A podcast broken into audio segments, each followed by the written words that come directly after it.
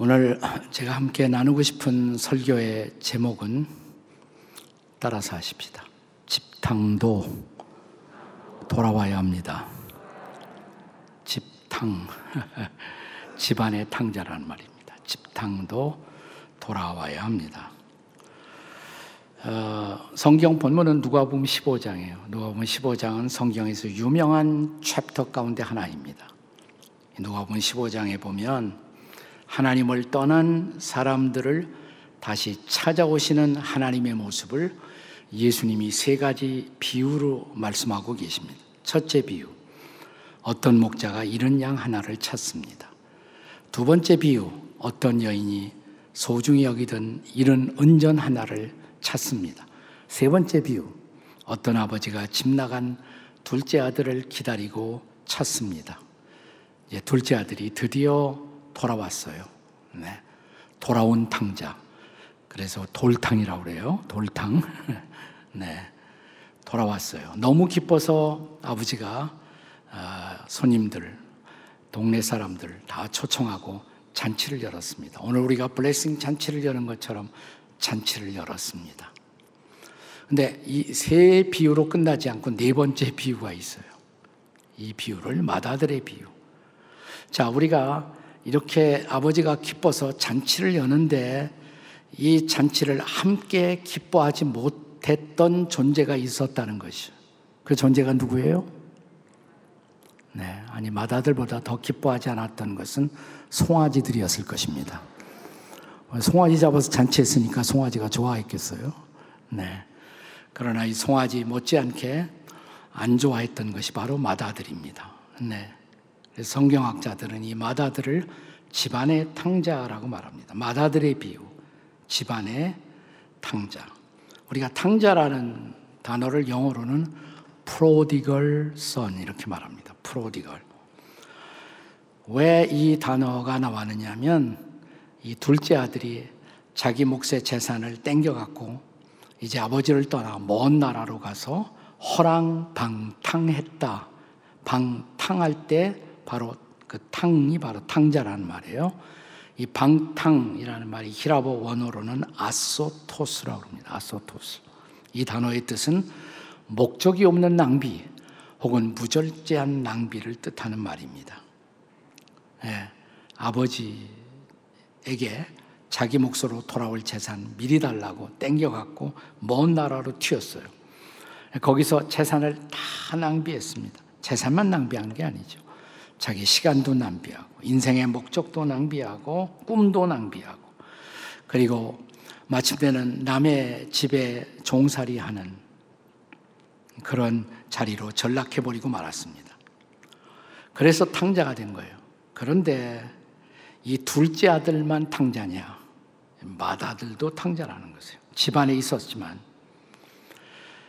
그는 왜 탕자가 되었을까? 왜 예수님은 네 번째 비유를 말씀하셨을까? 그 대답을 찾기 위해서는 누가복음 15장이 시작되는 첫 몇 구절을 주목해 보실 필요가 있습니다. 한번 15장 1절 2절을 먼저 같이 읽겠습니다. 시작. 모든 세리와 죄인들이 말씀을 들으러 가까이 나오니 바리새인과 서기관들이 수군거리며 이 사람이 죄인을 영접하고 음식을 같이 먹는다고 하더라. 예수님 당시에 예수님의 말씀을 제일 좋아했던 사람들은 세리들, 창녀들, 그 당시 사회에서 소외되고 있었던 사람들이었어요. 그들에게 주님의 말씀이 구원의 말씀이었던 것이죠. 그런데 이것을 못마땅하게 지켜보던 사람들이 있었다는 거예요. 그게 2절에 나오는 바리새인 서기관들. 그들은 수군거리며 불평하면서 이 사람이 즉 나사렛 예수가 사람 같지 않은 사람들 죄인들을 상대하고 그들과 앉아서 먹는다고 하더라. 그리고 누가복음 15장 3절 보세요. 3절에 예수께서 그들에게 이 비유로 이르시되 그들이 누구예요? 이 바리새인들이에요. 서기관들. 무슨 비유? 자, 이른 양을 찾는 목자의 이야기, 은전을 찾는 여인의 이야기, 집 나간 아들이 돌아오기를 기다리고 찾는 아버지의 이야기, 돌아왔어요, 둘째 아들. 그런데 함께 기뻐하지 못했던 네 번째 비유의 주인공 맏아들. 이 얘기를 하시면서 예수님은 그 당시 누구 생각하신 거예요? 바리새인들이죠. 자, 그들은 왜 탕자가 되었는가? 왜 집안의 탕자가 되었는가? 왜 집탕이 되었는가? 이게 중요한 질문입니다. 그 첫째는 아버지의 마음에서 멀어졌기 때문입니다. 아버지의 마음에서 멀어졌다. 자, 이 마다들 가르쳐 성경학자들이 탕자라고 말하는 이유가 뭘까요? 가장 중요한 이유는 아버지의 마음에서 멀어졌다. 다시 말하면 아버지의 마음을 헤아리지 못했어요. 아버지의 마음을 헤아리지 못한 것입니다. 우리가 이 둘째 아들이 돌아올 때 광경을 성경이 묘사하면서 이런 표현을 씁니다. 아직 상거가 먼데, 아직 거리가 먼데. 그러니까 둘째 아들과 아버지의 거리가 멀었다는 거예요. 네. 돌아오기가 힘들었어요. 근데 둘째 아들만 멀었는가? 큰 아들, 맏아들도 아버지와의 거리가 멀었다는 것입니다. 아버지의 마음을 헤아리지 못했어요. 자, 집 떠나간 자기 동생 생각하면서 그렇게 아파하던 아버지의 슬픈 마음을 헤아리지 못했죠. 근데 돌아왔어요. 돌아와서 기뻐서 잔치를 연 아버지의 기뻐하는 마음도 헤아리지 못한 것입니다. 그리고 뭐라고 말합니까?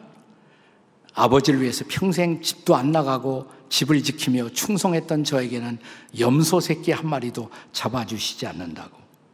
30절 보세요. 30절. 다 같이 읽겠습니다. 시작.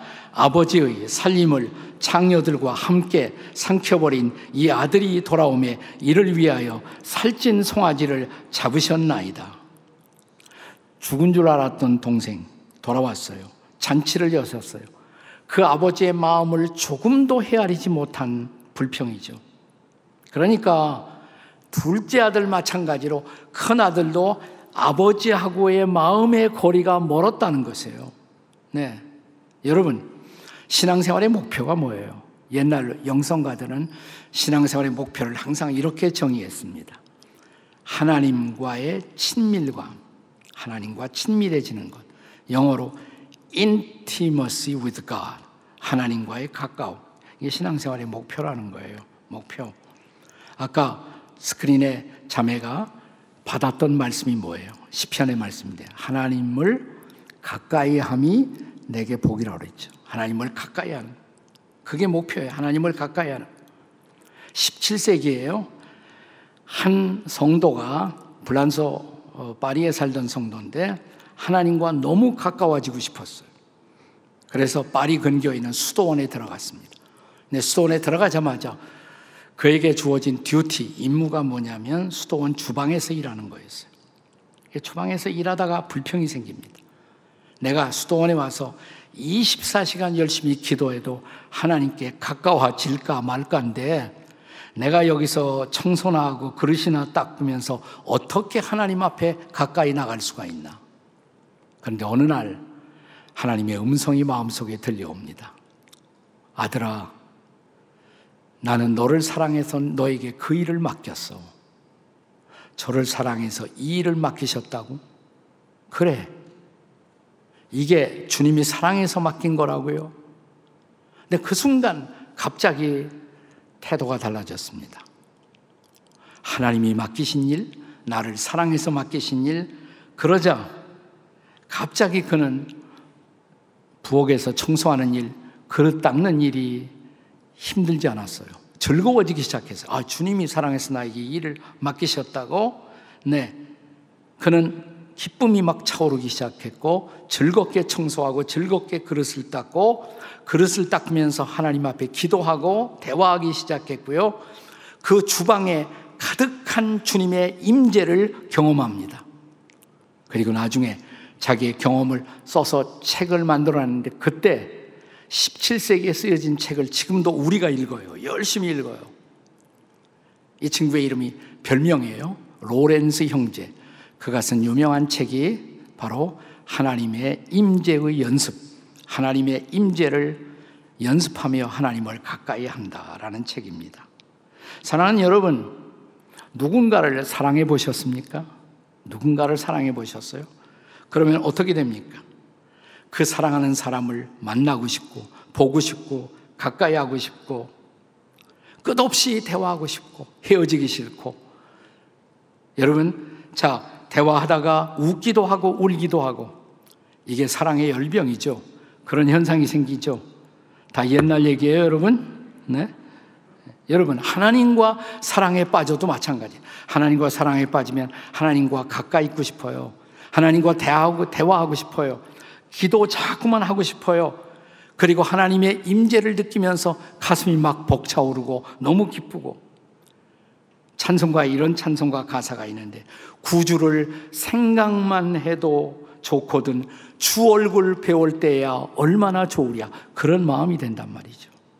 이게 하나님의 임재를 체험하고 하나님과 가까이 있는 사람들의 모습이란 말이죠.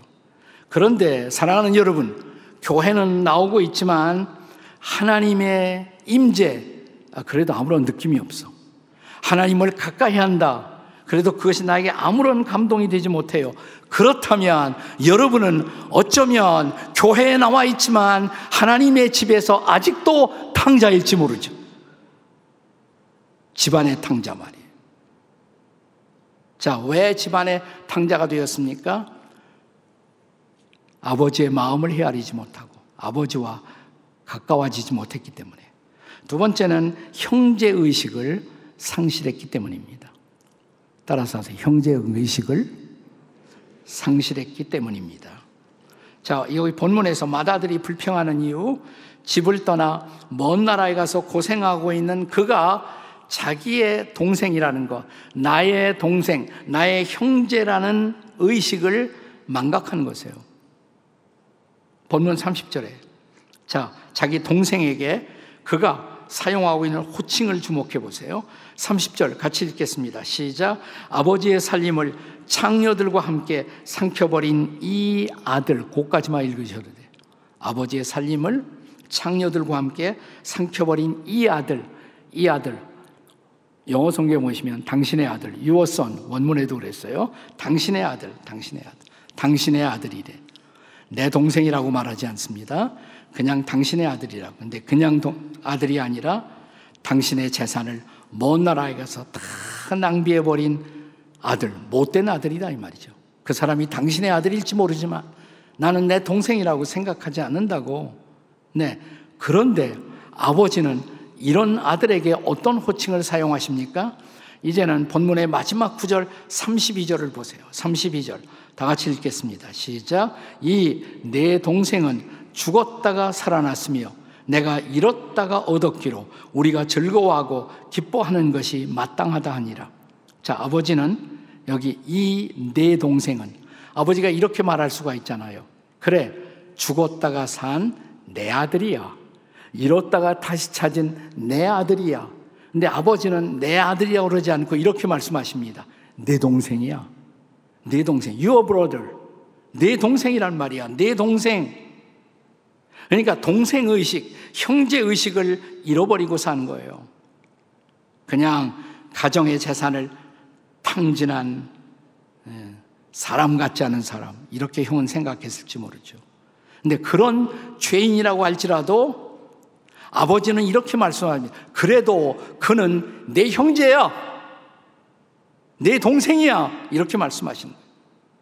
오늘날 선교학자들은 우리가 세계 선교에 성경하려면 너무 안 믿는 사람들, 타 종교 사람들을 너무 우리가 이방인 취급만 해서는 안 된다.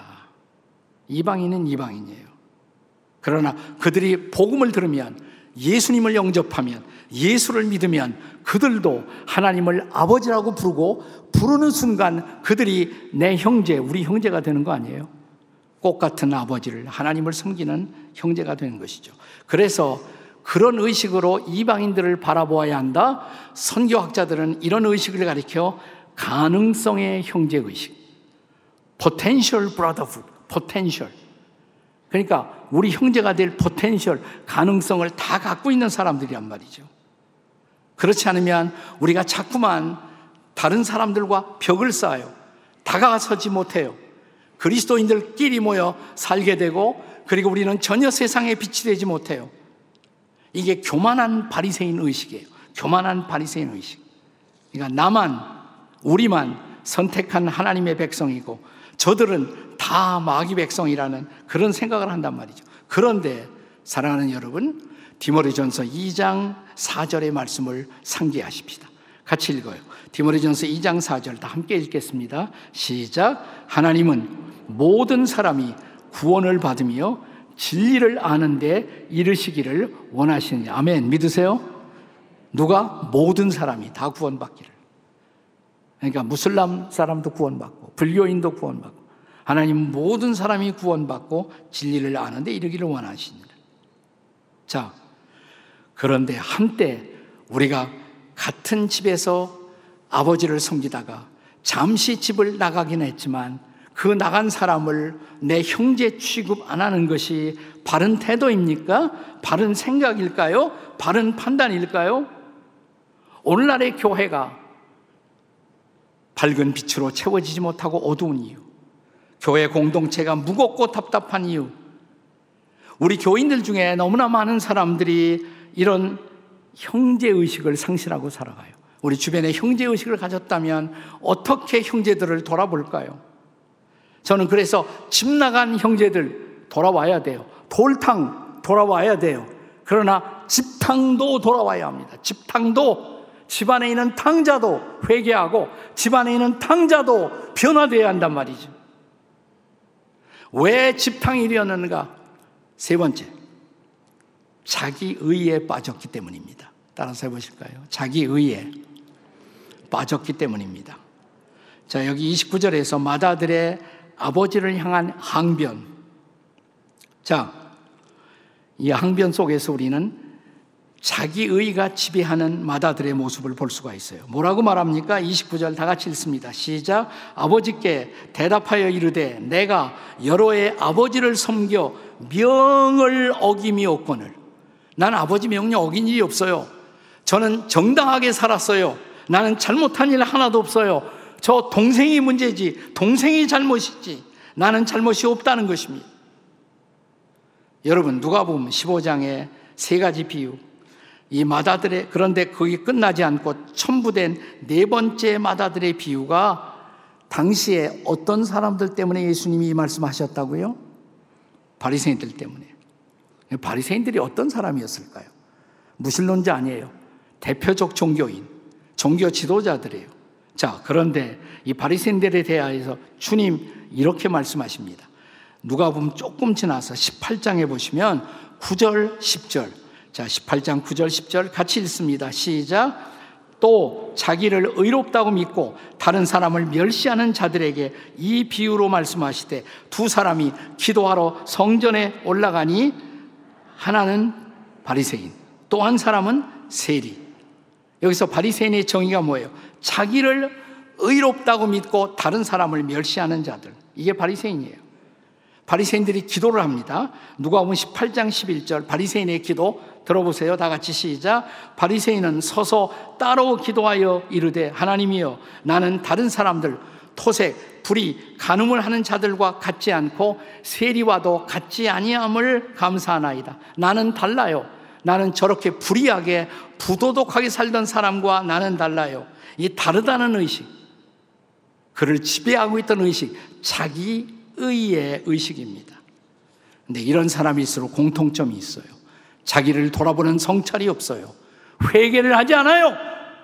이게 집탕의 특성이에요. 자기 회개가 없어요. 늘 형제들만을 비판하고 정죄합니다. 근데 인간이 자랑하는 자기의, 그 의가 얼마나 될까요? 자, 선지자의 증언을 들어보세요. 이사야 64장 6절 말씀 다 같이 읽습니다. 시작. 우리는 다 부정한 자 같아서 우리의 의는 다 더러운 옷 같으며 자, 우리의 의, 우리가 사랑하는 사람들의 정의, 그건 뭐 같다? 더러운 옷과 같다. 원문에는 더러운 걸레라고 그랬어요. 더러운 걸레에 지나지 않는 인간의 정의. 그게 사람들이 자랑하는 정의예요. 우리가 이런 주관적 정의를 극복하려면 우리의 의 위에 있어야 할 것이 있어요. 사랑이에요. 사랑의 기름이 부어져야 돼. 사랑의 은혜가 부어져야 돼.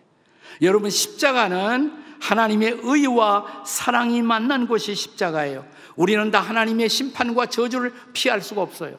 그런데도 우리를 사랑하신 하나님, 내가 죽어야 할 그곳에 하나님의 아들 예수를 보내시고 예수님이 우리 대신 십자가에 죽으시고 피를 흘리시고 우리는 그 피로 씻음을 받고 용서를 받고 이제 부활하신 예수님을 통해서 새로운 인생의 길을 걷게 된 것이죠. 믿으십니까, 여러분? 그런데 그 하나님의 사랑을 망각하고 정의만을 주장할 때 우리는 집안의 당자가 되는 것입니다. 옆에 사람 보고 한번 돌탕이십니까? 집탕이십니까? 한번 물어보세요. 돌탕이십니까? 집탕이십니까? 미국에 제가 아주 친하게 지내는 목사님이 있어요. 전도를 정말 잘하시는 분이에요. 제가 그분을 초청해서 한국에도 다녀가시고 한국 지도자들에게 컨퍼런스를 열어드린 일도 있습니다. 이분이 저에게 들려준 이야기 가운데 평생 제 마음에 울림이 되는 이야기가 있어요. 어느 날 이분이 친구 두 사람과 함께 아침 식사를 하려고 식당에 가셨어요. 근데 그 식당에서 서브를 하고 있던 웨이트레스가 그날따라 아주 불친절한 거예요. 네.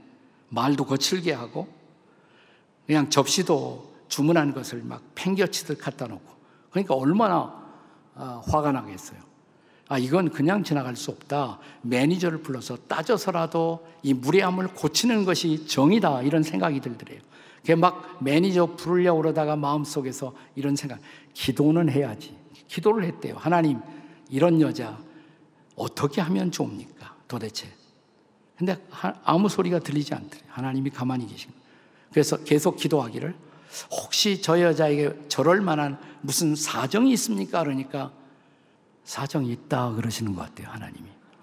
아니, 사정이 있어 저런다면 이해를 해야지. 그 사정이 무슨 사정인지 모르지만 참고 그래도 식사를 끝낸 거예요. 끝나고 나오면서 이제 미국에서는 팁을 주는데 그때만 해도 옛날에요 벌써. 지금은 많이 달라졌지만. 그리고 이 엉망의 서비스를 받았으니까 셋이 가서 어, 이렇게 먹고 나오면서 3불이면 족하다 생각해서 주머니에서 3불 꺼내서 딱 놓으려고 그러는데 하나님이 말씀하시대요.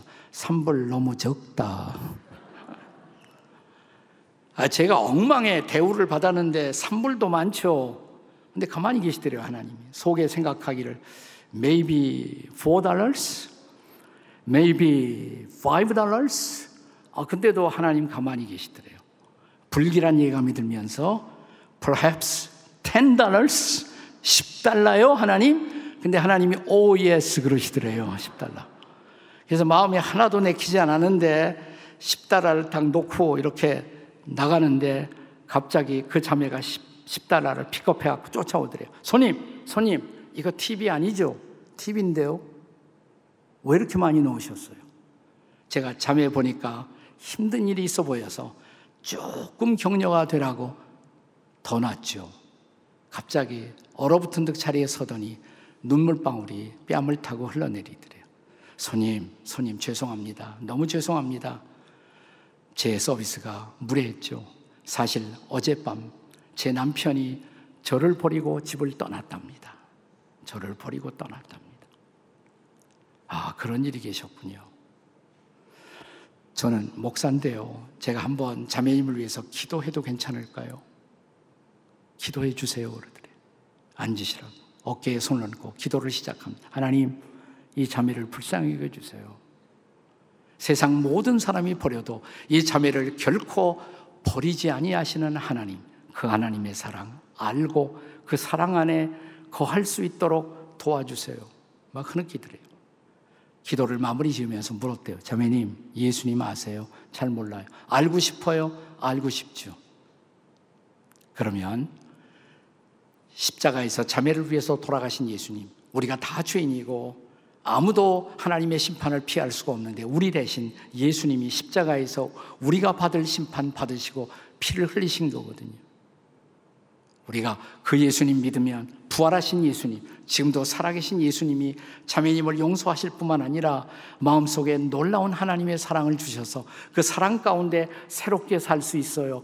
그렇게 예수님을 마음속에 모시고 싶지 않으세요? 아, 모시고 싶죠. 그럼 저를 따라서 기도하시겠어요? 예. 그래서 같이 영접 기도를 하면서 예수님을 마음속에 이 자매가 받아들였다고 믿게 되었다고 막 좋아서 얘기하는 그 광경을 저는 잊어버릴 수가 없어요. 여러분 생각해 보세요. 이 무례한 이 무례한 지금 서비스를 하고 있는 이 자매를 야단치고 그래서 정의롭게 교정하는 것 그것이 더 좋은 선택일까요? 아니면 그를 사랑해서 그를 예수님 앞으로 인도하는 것 이것이 더 필요한 선택일까요? 오늘 여러분 가운데 아버지의 집을 하나님의 집을 떠나 교회와 상관없이 멀리 살고 있던 분들이 있었다면 돌아오세요. 오늘 돌아오세요. 기쁘게 맞아주시는 아버지의 품에 안기세요.